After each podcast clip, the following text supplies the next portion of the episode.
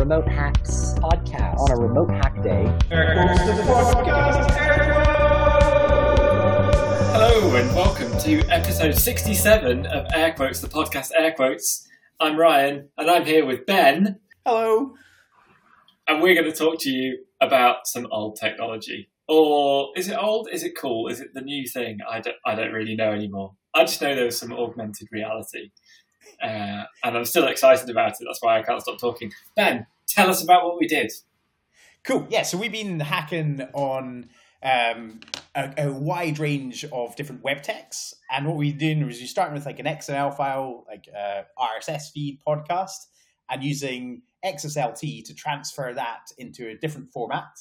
Uh, and then HTML, and then using JavaScript to transform that HTML into like a 3D scene um, with like augmented reality.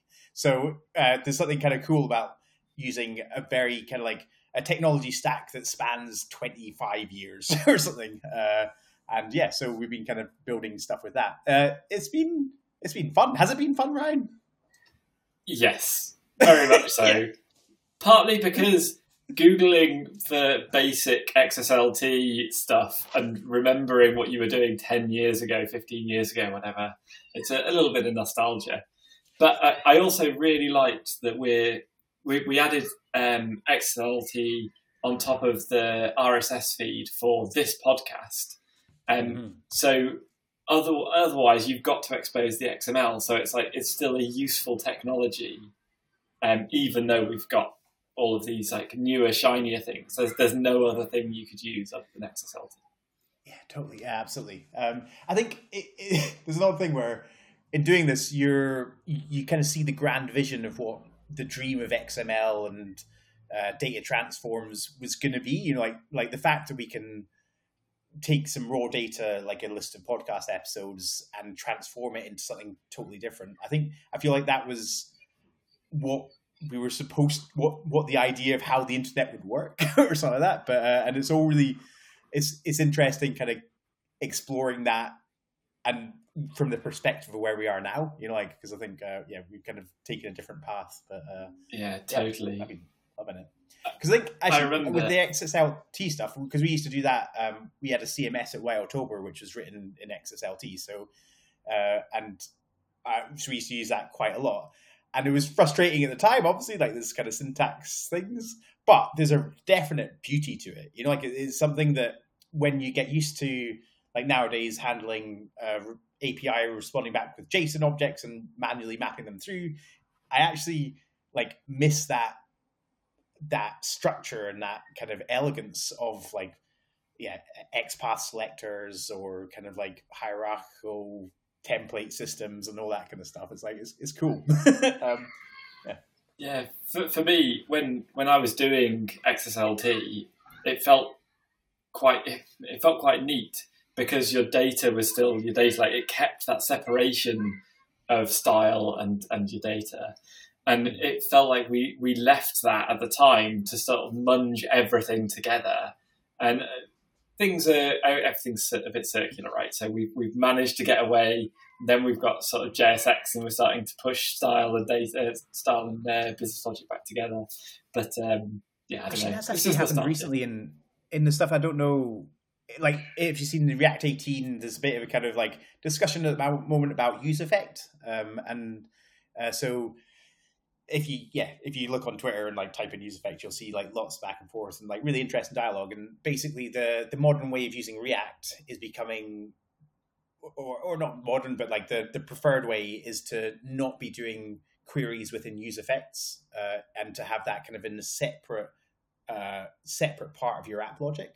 And that, i think that's something that is almost like the react application is more of a, a, declarative view on data, but then that data is separate. Uh, and it's I feel like this we're basically making circles back to that what like that separation, you know, like because I, I, hadn't actually thought of that, uh, but yeah, like that um, that's definitely a, a, loop back to like almost React is becoming our presentational layer on a, a, a data source with like TypeScript or something like that. So yeah, yeah, cool. I, uh, I find it really interesting because the the kind of lesson I take from it is that we we we experienced pain like XSLT. As much fun as we've had today was not easy to work with, um, and that's what kind of triggered some of the pushback to to well to move on to other things, and then by moving away from that separation, which had those constraints, we made some things easier, but some things harder. Mm-hmm. And then I guess that's why it goes a bit circularly because you come up against other problems and you're like, oh, this is the most painful thing now. Maybe we could solve that in similar ways to te- the way technology did 20 years ago. Um, yeah. Yeah, yeah, cool. Ah, cool. Uh, well, anyway, yeah, that's, that sounds like a, a, a wrap. like, I feel like, uh, yeah, good good episode. Uh, I'm sure. Uh, well, I feel like before we before we close up, we've talked about XSLT, but we haven't talked about uh, putting things into three dimensional space. Oh my goodness! Yeah, um, Matt, Max, can you cut all this this in in betweeny bit? Like you're just giving back. I'll see what I can do.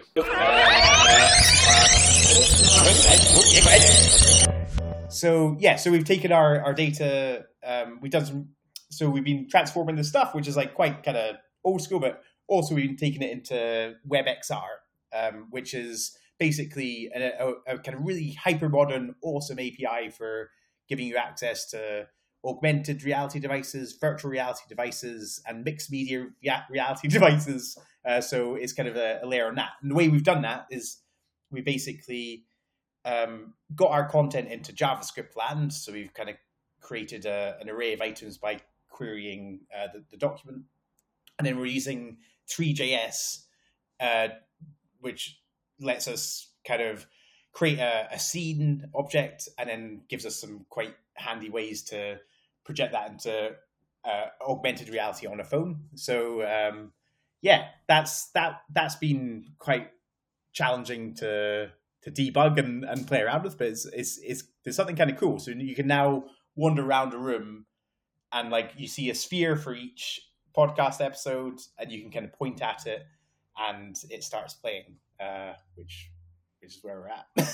um, I uh, I found it weirdly fun to interact with, even though well, we'd written it.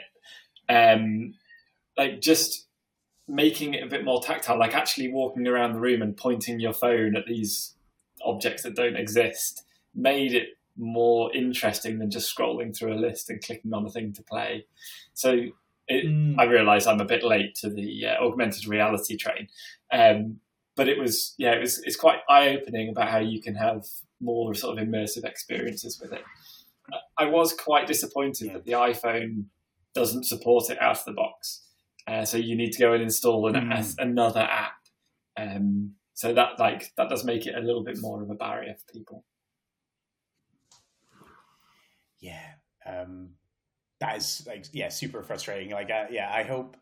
Um, it seems like the Safari team are, are kind of like making a bit of progress in in pushing through APIs, but I think it does seem like they're a bit slower to embrace things fully. And so I think like my my biggest peeve of that over the years has been uh, WebRTC. Like so, Safari took so many years to to kind of fully support that that the hype had gone. You know, like so it was I think there's a lot of there was we could have been having a lot more kind of like peer to peer interactions if it wasn't for Safari being late to the game. Um, but hopefully, hopefully they managed to do it a bit quicker with WebXR.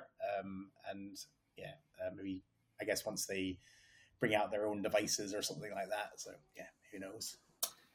Um, Excellent. And uh, what's the biggest thing that you've learned today?